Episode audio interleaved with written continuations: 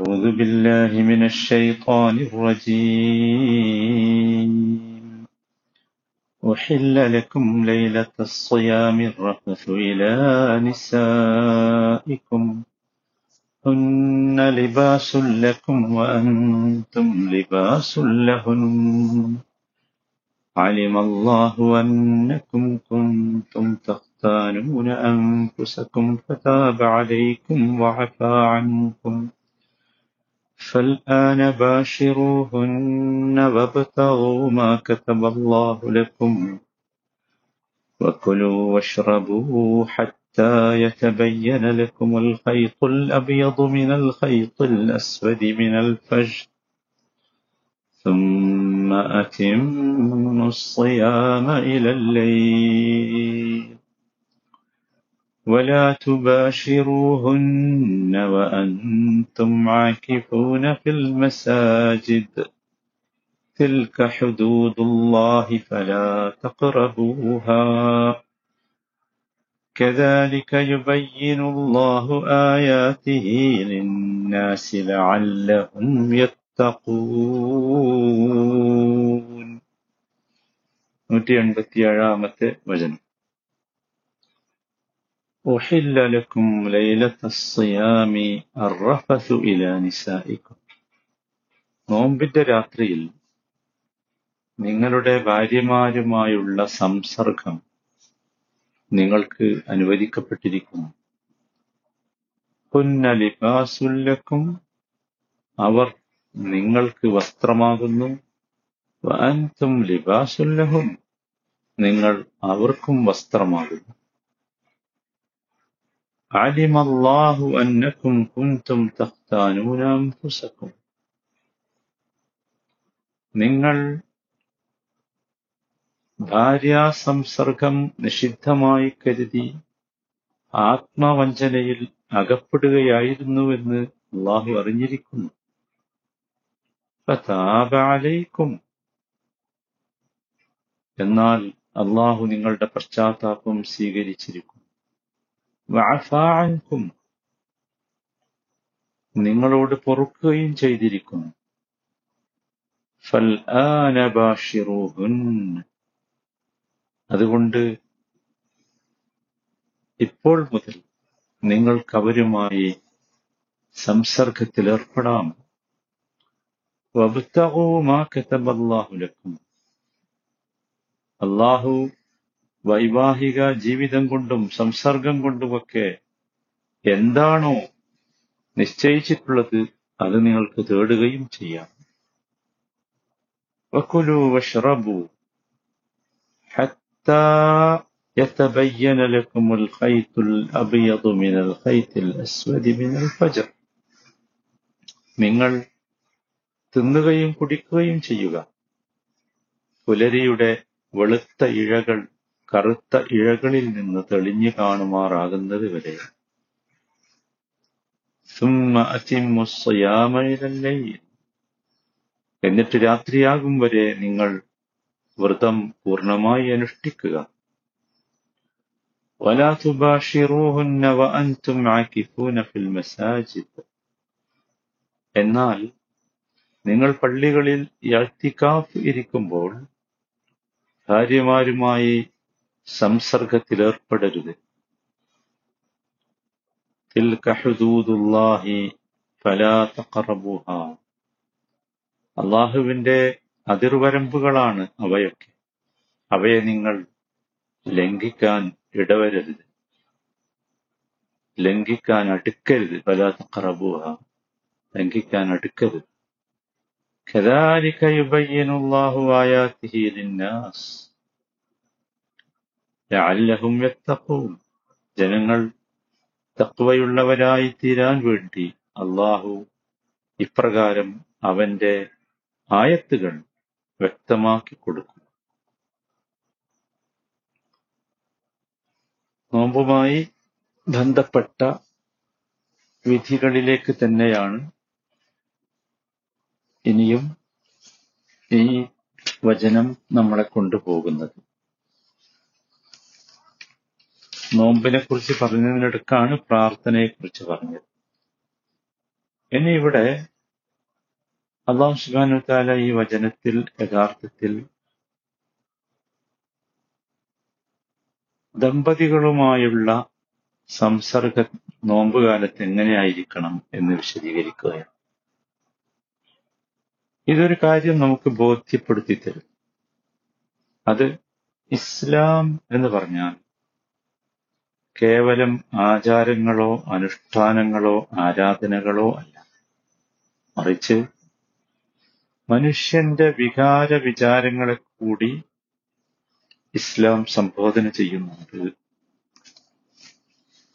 അതുകൊണ്ടാണ് ഒരു വലിയ വിവാദത്തിനെ കുറിച്ച് പറയുന്നതിനടുത്ത് ഈ സ്ത്രീ പുരുഷ സംസർഗത്തെക്കുറിച്ച് പറയുന്നു ഇവിടെ ഉഹില്ലലക്കും ലൈലത്തസ്യാമി അറഫസു ഇലാ നിസാഇക്കും ഈ കഴിഞ്ഞ സൂക്തത്തിലൊക്കെ നോമ്പിന്റെ ചട്ടങ്ങളും ക്രമങ്ങളും വിശദീകരിച്ചു. റമദാൻ മാസത്തിൽ നോമ്പ് അനുഷ്ഠിക്കണം എന്നായിരുന്നു ആദ്യം വന്ന കൽപ്പന. അതിന്റെ വ്യവസ്ഥകൾ ആദ്യം പറഞ്ഞിരുന്നില്ല. പിന്നീട് മുസ്ലിങ്ങൾക്ക് അക്കാര്യത്തിൽ പല സംശയങ്ങളും ഉണ്ടായി ചിലർ സ്വന്തമായ നിഗമനങ്ങളുടെ അടിസ്ഥാനത്തിൽ പ്രവർത്തിച്ചു. ചിലർ അക്കാലത്ത് മദീനയിലുണ്ടായിരുന്ന അഹ്ലു കിതാബിന്റെ വിശേഷിച്ചും ജൂതന്മാരുടെ നോമ്പിന്റെ സമ്പ്രദായങ്ങളെ ഫോളോ ചെയ്തു. കാരണം നോമ്പ് തുടങ്ങുന്ന വചനത്തിൽ പറഞ്ഞത് കുത്തിബ അലൈക്കും കമാ കുത്തിബ അലല്ലദീന മിൻ കബലിക്കും എന്നായിരുന്നു. മുമ്പുള്ളവർക്ക് നോമ്പ് നിർബന്ധമാക്കിയതുപോലെയാണ് അപ്പൊ അവർ സ്വീകരിച്ച ഒരു രീതി രാത്രി മകരിഭാവുന്നതോടുകൂടി നോമ്പ് തുറ കഴിഞ്ഞാൽ പിന്നെ ഉടനെ അടുത്ത നോമ്പ് ആരംഭിക്കണം അവർക്ക് രാത്രി കാലത്തും അവർക്ക് അന്നപാനീയങ്ങളോ സ്ത്രീ സ്ത്രീ സംസർഗങ്ങളോ ഒക്കെ നിഷിദ്ധമായിരുന്നു. ഇതായിരുന്നു അവരുടെ ഉപവാസ രീതി. അത് തന്നെയാണ് തങ്ങളും പിന്തുടരേണ്ടത് എന്നാണ് ചിലർ കരുതുന്നത് അഥവാ നോമ്പുകാലത്ത് സ്ത്രീ സംസർഗം തീരെ പാടില്ല എന്നവർ മനസ്സിലാക്കി. അപ്പൊ അവന്റെ ഇഷാ നമസ്കാരത്തോടു കൂടി അടുത്ത നോമ്പ് ആരംഭിച്ചു. അരിവ് കഴിഞ്ഞ് കുറച്ച് ഭക്ഷണമൊക്കെ കഴിച്ച് ഇഷായി അതോടുകൂടി നോമ്പ് ആരംഭിച്ചു. മനസ്സിലായില്ലേ? മറ്റു ചിലർ എന്ത് ചെയ്തെന്ന് വെച്ചാൽ നോമ്പ് തുറന്നിട്ട് ഉറങ്ങണത് വരെ എല്ലാം അനുവദനീയമായി കരുതി അത് ഭക്ഷണവും ഈ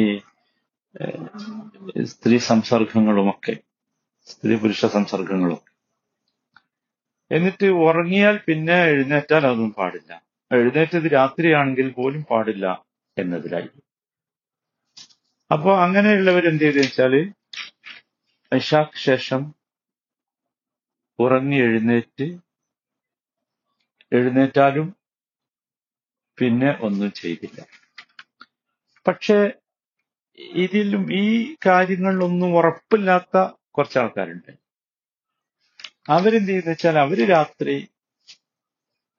ഒരു സംശയത്തോടു കൂടി അവർ എന്ത് ചെയ്യുന്ന വെച്ചാൽ ഭക്ഷണം കഴിക്കും സ്ത്രീ പുരുഷ സംസർഗത്തിൽ ഇടപെടുകയും ഇങ്ങനെയുള്ള ഒരു സന്ദർഭത്തിലാണ് ഈ വചനം വരുന്നത്. ഒരു പ്രത്യേക ഘട്ടത്തിലാണ് എന്നാണ് നമ്മളത് മനസ്സിലാക്കേണ്ടത് അതിനാണ് ഞാനത് പറഞ്ഞത്. അപ്പോഴാണ് അള്ളാഹു പറയുന്നത് വഹില്ലലക്കും ലൈലത്തസ്സയാമി അറഫസു ഇല നിസായിക്കും നോമ്പിന്റെ രാത്രിയിൽ നിങ്ങളുടെ ഭാര്യമാരുമായുള്ള സംസർഗം നിങ്ങൾക്ക് അനുവദിക്കപ്പെട്ടിരിക്കുന്നു. അപ്പോൾ നോമ്പ് കാലത്ത് സ്ത്രീ പുരുഷ സംസ് സംസർഗത്തിൽ ഏർപ്പെടുകയോ ഭക്ഷണം കഴിക്കുകയോ ഒന്നും ചെയ്യുന്നത് നിങ്ങൾക്ക് വിലക്കില്ല. പ്രഭാതം വരെ അതൊക്കെ അനുവദനീയമാണ്. എന്നാണ് അവിടെ യഥാർത്ഥത്തിൽ പറഞ്ഞു വെച്ചത്. റഫസ് എന്ന് പറഞ്ഞാൽ യഥാർത്ഥത്തിൽ ഈ സ്ത്രീ പുരുഷ സംസാരങ്ങൾ സ്ത്രീ ഭാര്യ ഭർത്താക്കന്മാർക്കിടയിൽ ഉണ്ടാകാറുള്ള ശൃംഖാര വർത്തമാനങ്ങൾ. അതാണ് ശരിക്കും റഫത്ത് എന്ന് പറയുന്നത്. റഫത്തിന്റെ കൂടെ ഇല എന്ന് വന്നു ഇവിടെ ഇല വരുമ്പോ ഇനിയിപ്പോ ഇല വന്നിട്ടില്ലെങ്കിലും സന്ദർഭത്തിനനുസരിച്ച് മനസ്സിലാക്കേണ്ടത് അത് സ്ത്രീ പുരുഷ സംസർഗമാണ്. സ്ത്രീ പുരുഷ ലൈംഗിക ബന്ധം. മനസ്സിലായില്ലേ? അപ്പൊ റഫസ് എന്ന പദം യഥാർത്ഥത്തിൽ ഉദ്ദേശിക്കുന്നത് ശൃംഗാരമാണെങ്കിലും അതിൽ ഇല വന്നതോടുകൂടി അതെന്തായി? ഈ ലൈംഗികമായ ബന്ധങ്ങളായി.